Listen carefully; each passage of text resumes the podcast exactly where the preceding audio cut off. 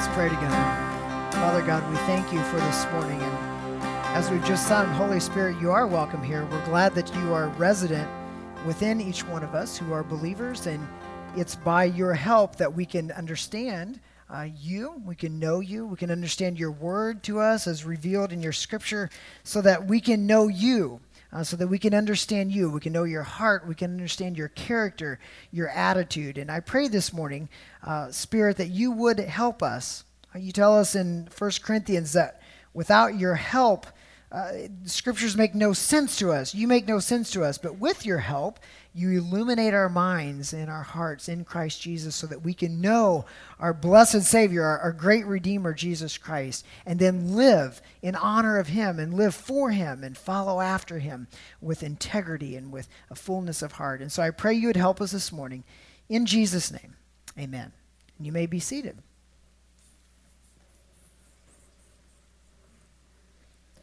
Take your Bible and turn with me to Ephesians 1 I'm going to read for us verses 15 down to 23 this morning. Ephesians 1, starting in verse 15 down to 23. Paul here, after he's finished now this long explanation of what the Godhead has done for us in salvation, he goes into this second part of his prayer and he writes these words.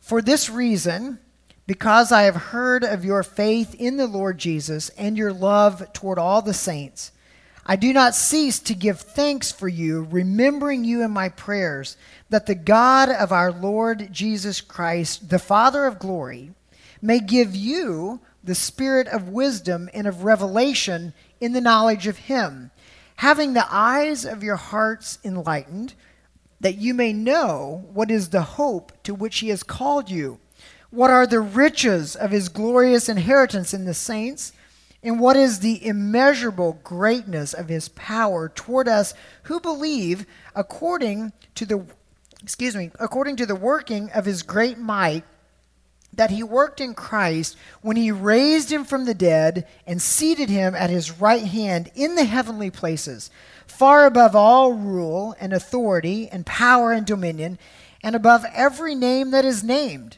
not only in this age, but also in the one to come. And he put all things under his feet and gave him as head over all things to the church, which is his body, the fullness of him who fills all in all. I'm really excited to be returning this morning to our study in this beautiful book of Ephesians. And as I might have mentioned to you before, basically the entire first chapter is a prayer. After a, a brief introduction from verses 3 down to 14, Paul prays this prayer of blessing back to God. And then when you hear verses 15 and through the end of the chapter, verse 23, Paul is praying kind of the second prayer, this time a prayer for the recipients of his letter, primarily the Ephesian believers, and then, of course, to us uh, as having that word handed down to us. If you like to geek out a little bit on the original languages. Uh, you know that I told you verses 3 to 14 is one long sentence in the original Greek. The same thing is true of verses 15 to 23. Now, in the English translation that I read for you, there is one period in there in the start of a second sentence, but in the original language, it's one long sentence. It's almost like when Paul gets started on something, he just doesn't know where to stop. It just kind of keeps going and going and going, right? It just keeps pouring out of him. So, we're going to break down uh, this second part of the prayer into two different sections, but it is one uh, in the original language. Now, we've said up to now in this study in our book that Ephesians is laid out in two parts. Chapters 1 through 3 describe our position in Christ. Chapters 4, 5, and 6 then describe how to live out that position in Christ. So, 4, 5, and 6 we would say are the more practical application parts. Chapters 1, 2, and 3 are we, what we call the indicatives, or they're more of the, the abstract truth about our position. And then chapters 4, 5, and 6, the imperatives, how, how to live that out, how to put that into practice.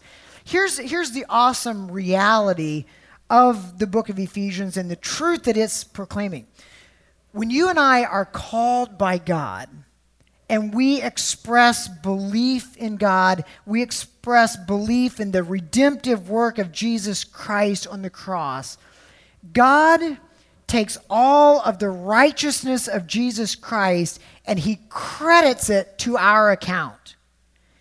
In the eyes of God, if you are a believer, you are as righteous as Jesus. You are as perfect as Jesus. You are as blameless as Jesus. Why?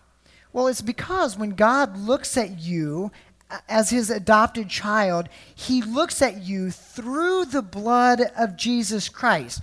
The blood of Jesus has been applied to you. You've been washed in the blood. We sing that. You've been redeemed. You've been made clean. You are a new creation in the person of Jesus Christ. God cannot love you any more or any less than he loves you right now because his love for his son never changes and you are in his son. Okay? He can't love you any more or any less than what he loves you right now because you are in Jesus Christ.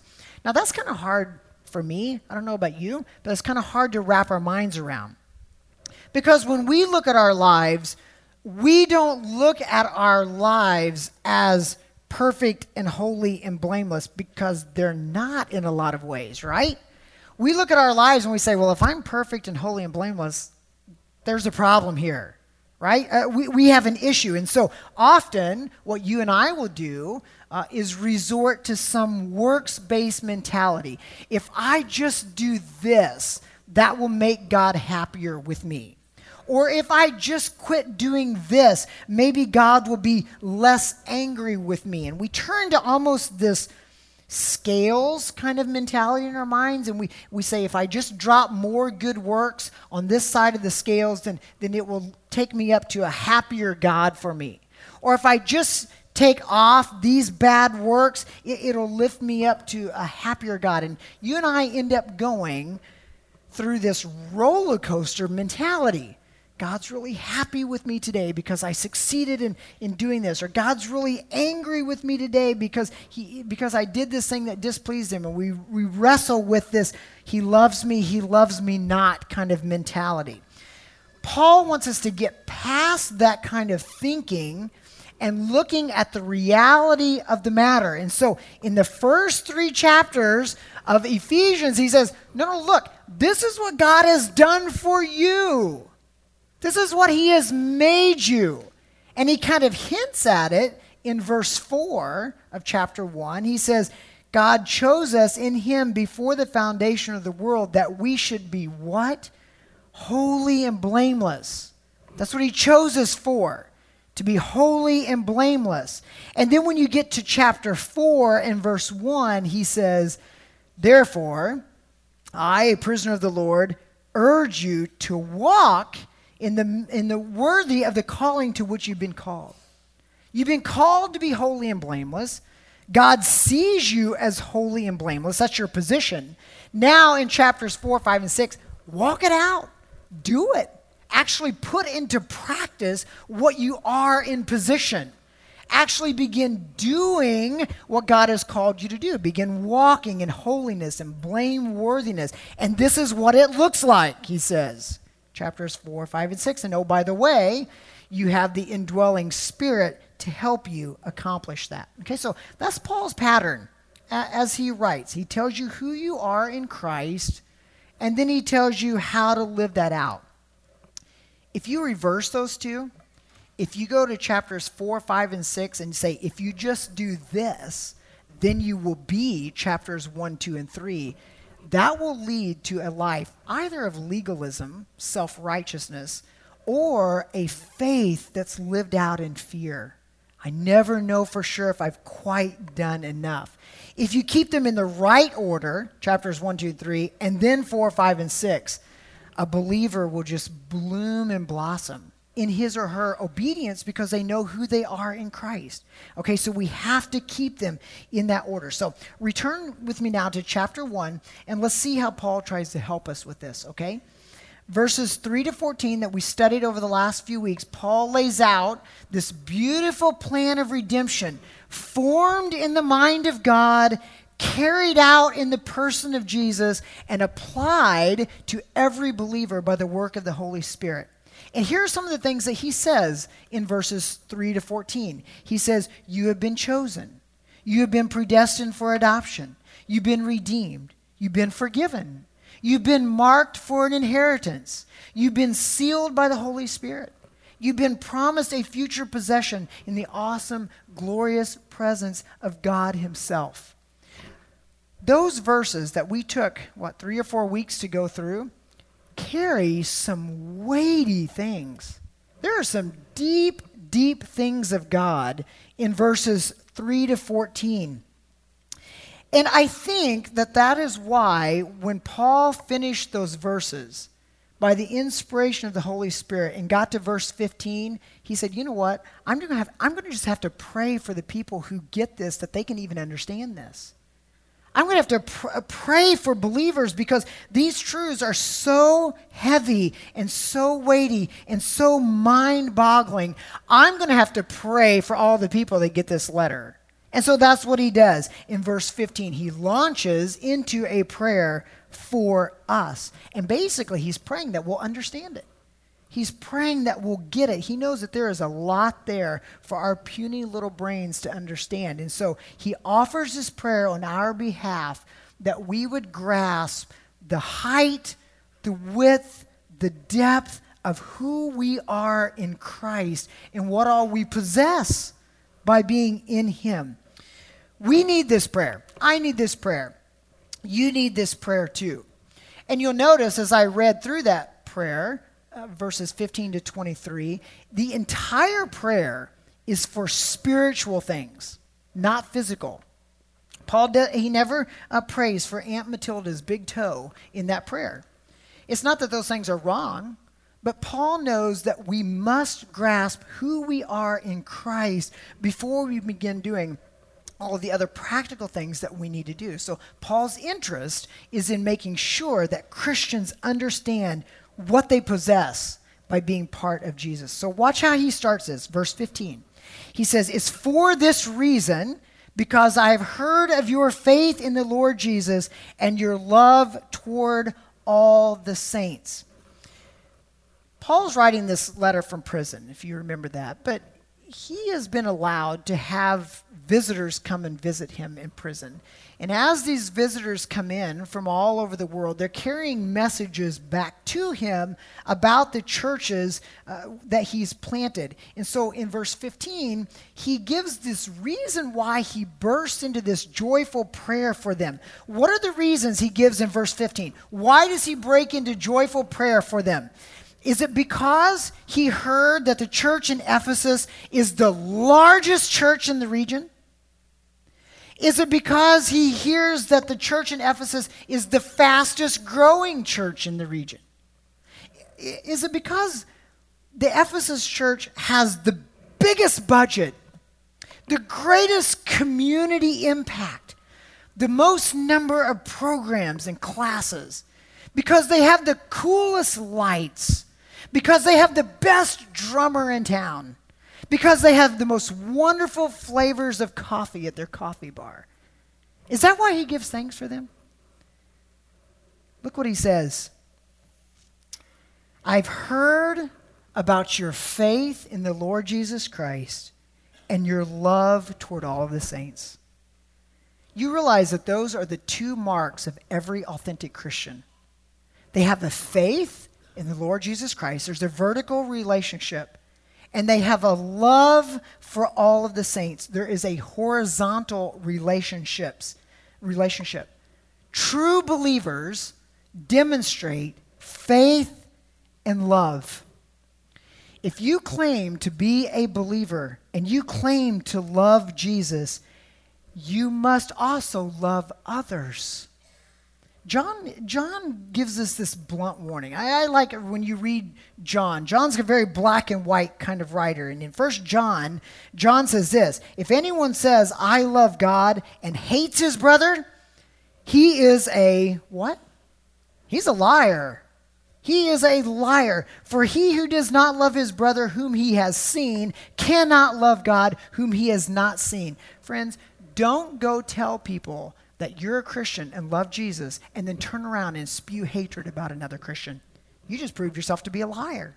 Someone could say, There is no way you're a Christian. You can't be a Christian and not love other people, plain and simple.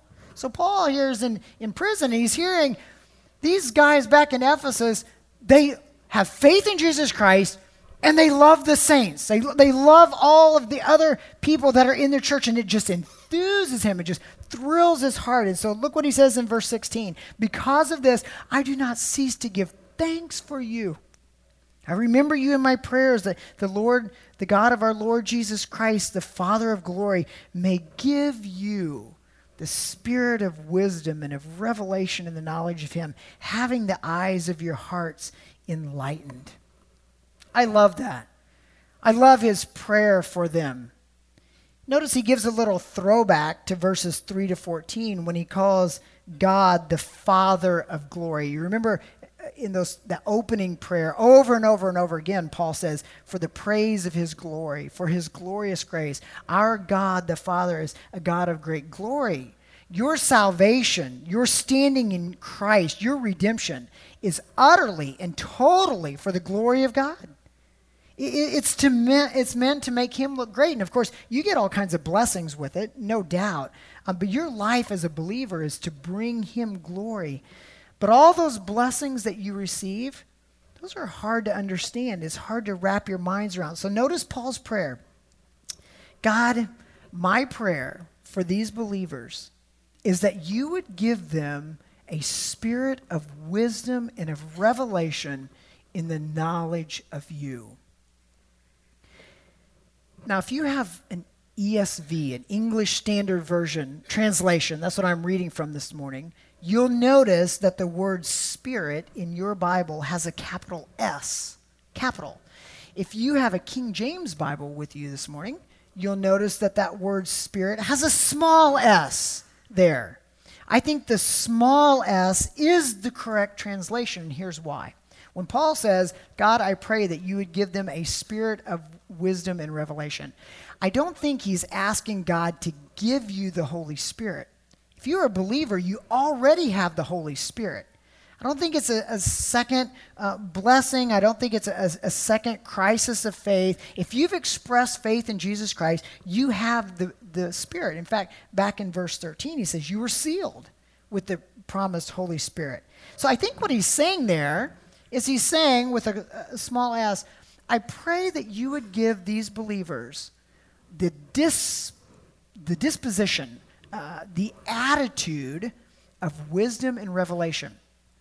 And, and I think you and I can understand it because we use that little s spirit in our speech as well. If you're, if you're around somebody and they're having a, a pretty rough day, we, we say, man, his spirit's just low today.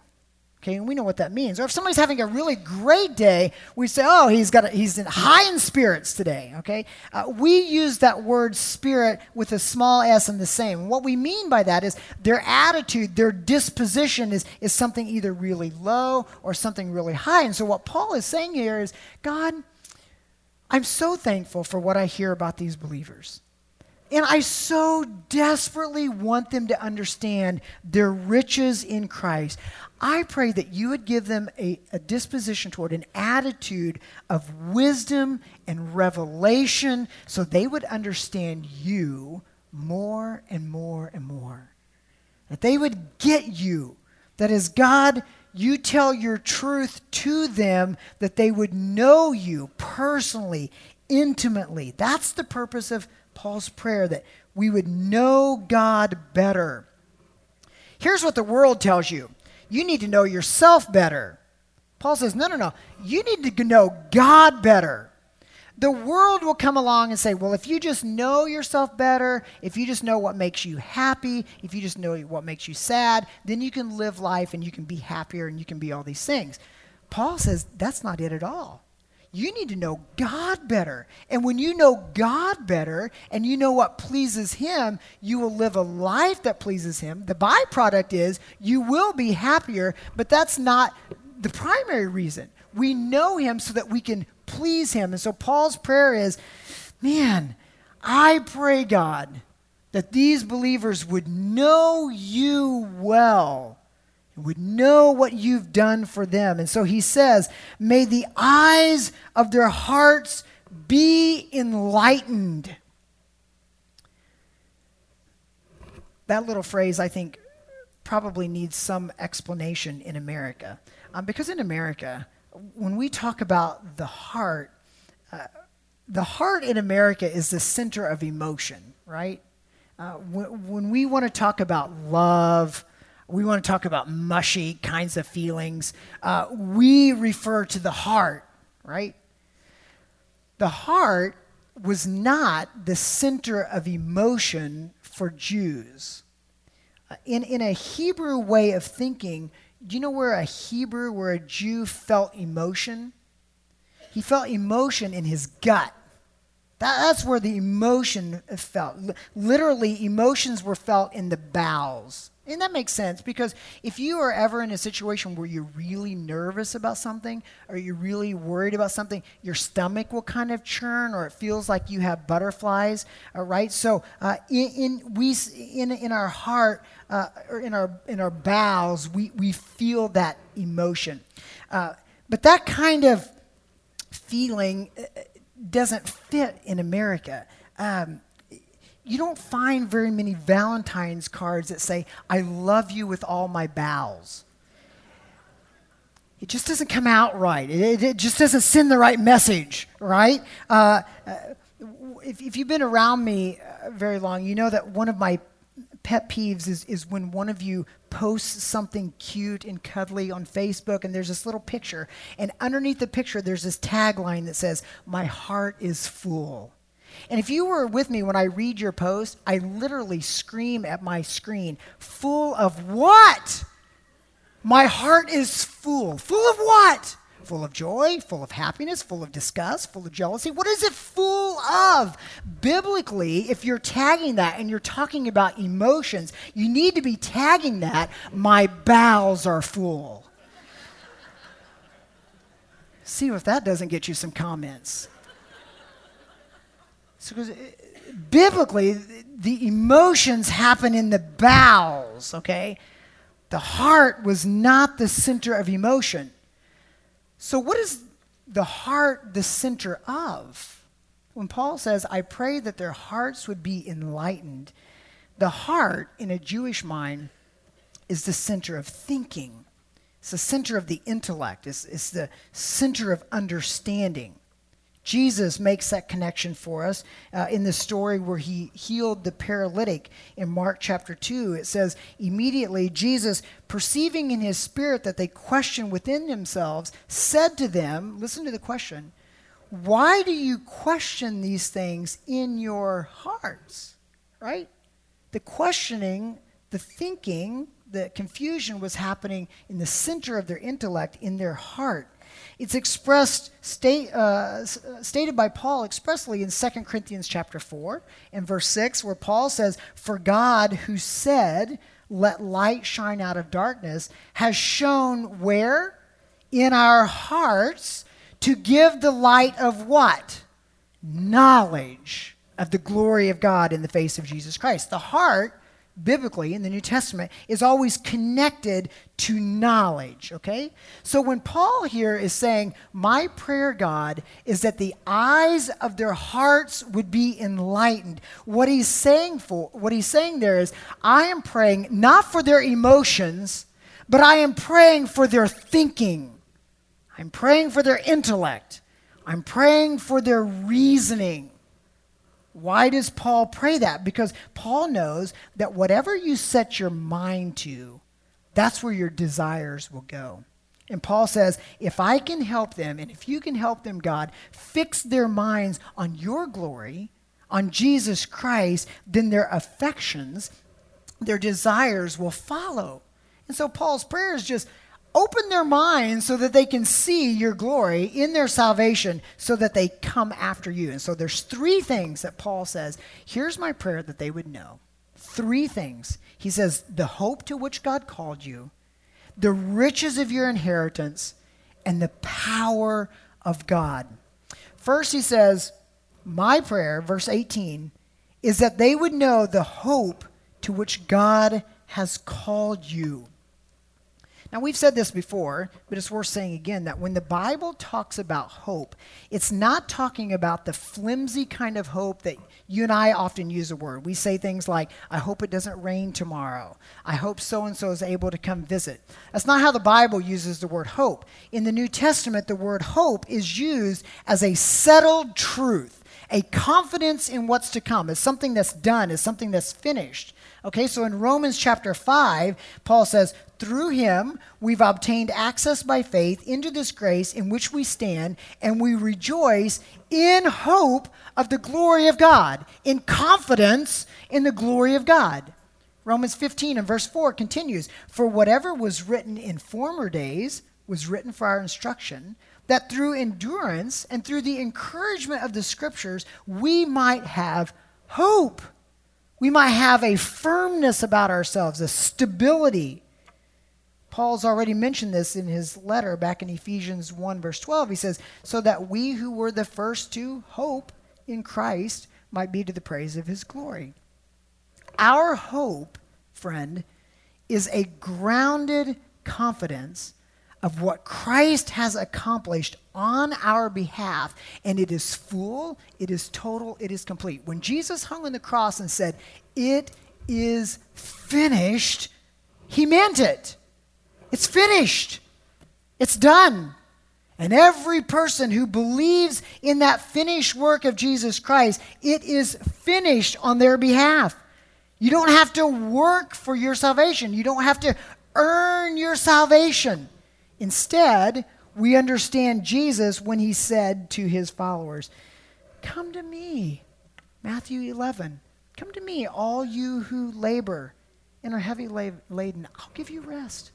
You guys are working, working, working, trying to earn your way to God. Come to me. It's finished in me. I'll give you rest. Take my yoke upon you. Learn from me, for I am gentle and lowly in heart you will find rest for your souls, for my yoke is easy, my burden is light. Friend, if you're here this morning and you are a Christian, you are a believer, stop thinking that somehow you can make God like you more because of your performance. God says, and Paul says instead, know the hope that you already have Know the confidence that you have. Your hope is not in yourself, your hope is in the one who already accomplished it for you. Rest in that. Rest in that. Your eternity is settled in Jesus Christ, not because of your performance, but because of His. Now, you live your life out of response to that, of course. Now that you know that your life is lived obediently to the one who would do that for you. Don't live obediently to earn your grace. Live obediently as an act of worship for his grace. Paul knows that that's hard to grasp. And so he says, God, open the eyes of their heart that they would know, they would know the hope to which you have called them and what else does Paul want us to know? Into verse 18. He says, I want you to know the riches of your glorious inheritance in the saints. Remember back earlier in this chapter, Paul says, You were adopted as a son in the kingdom. Do you ever wonder why you're adopted as a son and not a daughter? Because only sons had inheritance in those days. So Paul says, Every man, woman, boy, and girl who comes to know Jesus Christ in a personal way gets an inheritance as a son. You all get inherit. You equally come in, every single one of you. And that is just awesome, right? That just sort of elevates us. You and I get a taste of that, that wonderful inheritance today, but there is a greater inheritance awaiting for us where moths don't eat it, where rust doesn't destroy it. The grand fullness of your inheritance has been planned for you. And Jesus, right now, at this moment, is preparing a room for you. He's getting it ready for you. And he's saying, one day I'm going to come back, but right now I, am getting it all ready for you. I don't know about you, but when you stop and you think about this grand plan, it is simply mind blowing. I don't know if you. I don't know if I totally get it. I, I don't know if you totally get it. If I were to somehow try to visualize it, I think I would try to visualize it something like this. Way back here, somewhere in eternity past, before the foundation of the world, Paul says, God set his affection on you. He loved you. He chose you. He adopted you as his son way back there in eternity past. Somewhere in history past, we can po- point at a date, Jesus came to the earth and carried out that plan that God put into motion. He died for you, He rose for you, He ascended for you. Somewhere along the line, you by faith believed in that Jesus Christ, right? And somewhere way out here in eternity future, there is awaiting for you the glorious inheritance in all of its fullness, in all of its glory, in all of its magnificence. So, from way back here in eternity past, all the way out there to eternity future, all of that was planned by God for you. You were never an afterthought in the mind of God.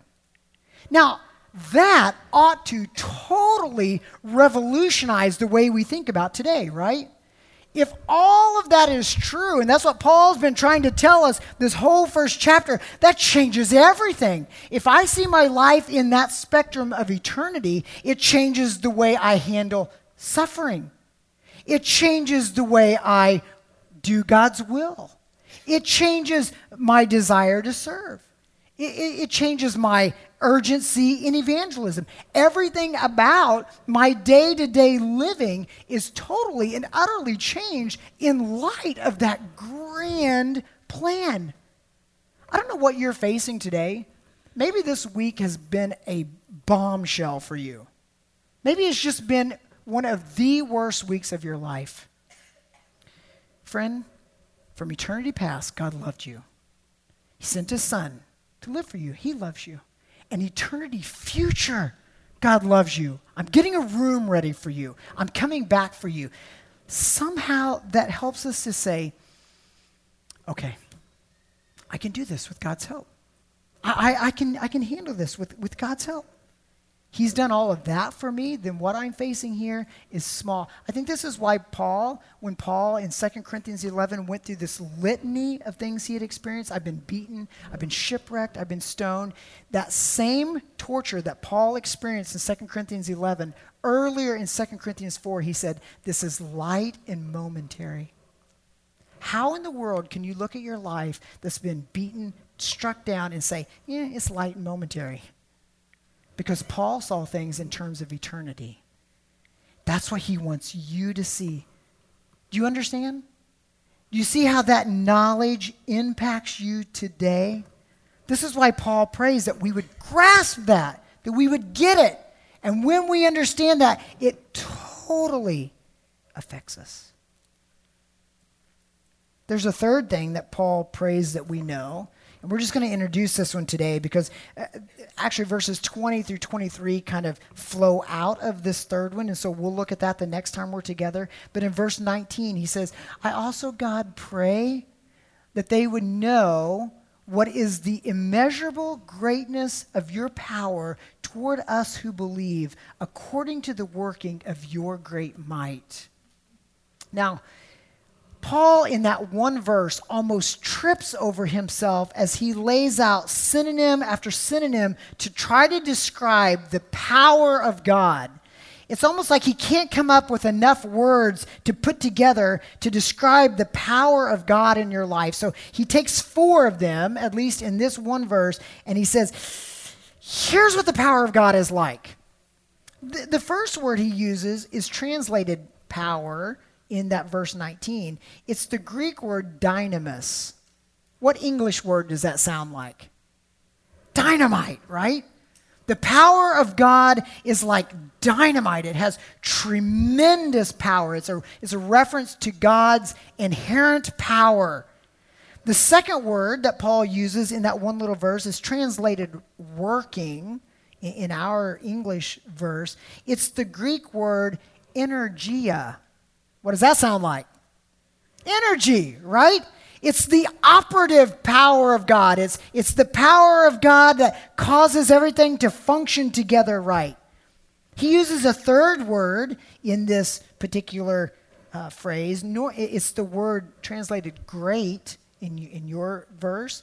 Usually, when Paul writes that word, he uses the Greek word mega, which mega large. But in this time, he uses the word kratos, kratos. It means God's sovereign power, his power of dominion. It's, it's, a reference to the ultimate power of God. And then finally, Paul throws in one more word, and it's the word translated mighty in our Bibles. It's the word ischus, which means a capability, a force. It, it was a word that used that was used to describe the force of a band of soldiers. It was like an endowed power.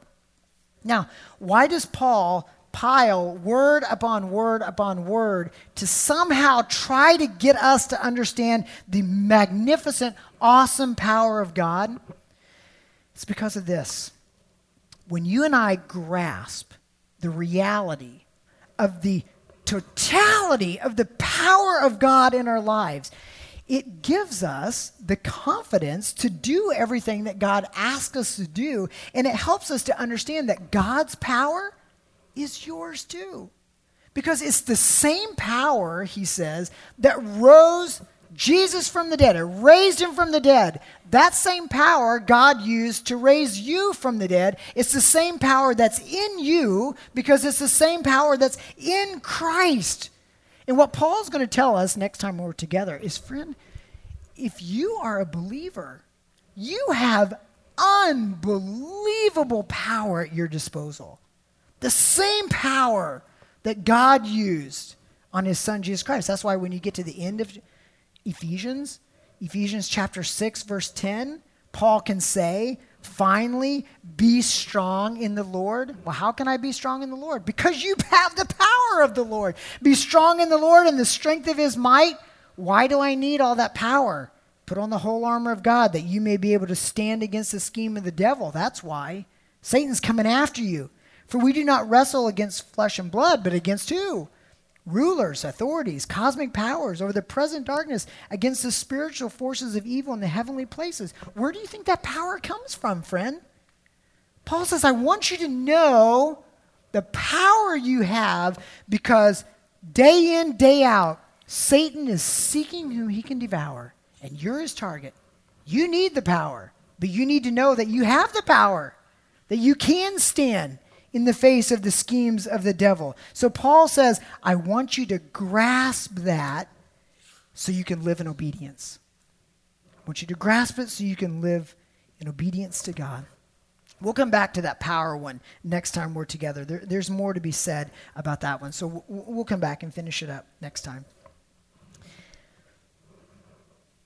Beginning to see, as we start to scratch the surface of what all Paul wants us to understand about this God who saved you and wh- what blessings you have as a result of that great salvation?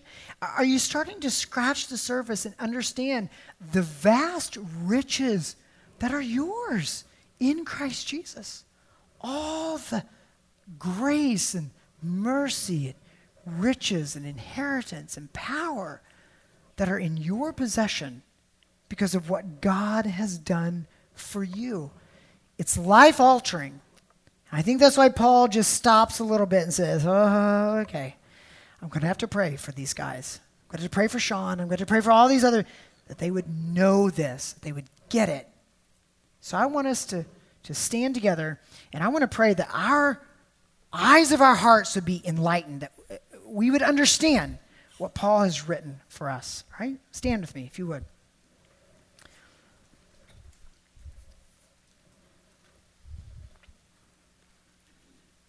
God, we are not you.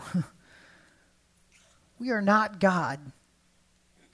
And yet, you reveal yourself to us and you tell us that we have the mind of Christ, that because of the Holy Spirit illuminating in our hearts, we can understand you, at least partially understand you. We, we grow in that knowledge of you. Uh, one day when we meet you face to face, we'll have a, an increasing knowledge of you. But for all of eternity, you will continue to demonstrate and reveal yourself to us. God, it's hard for me to wrap my mind around the fact that from eternity past until eternity future, I was on your heart and mind. And I know this isn't about me, this isn't about us. We're not the, the central character in the Bible. You are. It's all meant to bring you glory. And yet somehow it gives me great joy and it gives me great confidence and it makes me so happy that you knew me and will know me for so, so long. I pray that this changes my life and it changes the lives of people that are here, that we don't walk around in fear wondering if somehow we've done enough for you. We can't do enough. You knew that. That's why you sent Jesus. And Jesus and Jesus alone could do enough. And when we put our faith in Him, you accept us and you love us fully, totally, completely. Father, I pray that we would quit the, the mental uh, roller coaster games where we try to somehow think that we can make you more happy or at least less angry with us. And I pray that you would see, you would help us to see ourselves the way you see us. And that that wouldn't lead us to disobedient lives or lives of apathy, but in fact, it would lead us to want to always live for you, to always be pleasing to you, that you would do so many incredible things for us. What can we do but offer our lives back and stand in worship? We sang a song, I stand in awe of you. I stand in, I give my life totally back to you. Father, I pray that in some small way we begin to grasp this, we begin to live this, and it revolutionizes our lives. I love you. I thank you for your great gift. In Jesus' name I pray. Amen.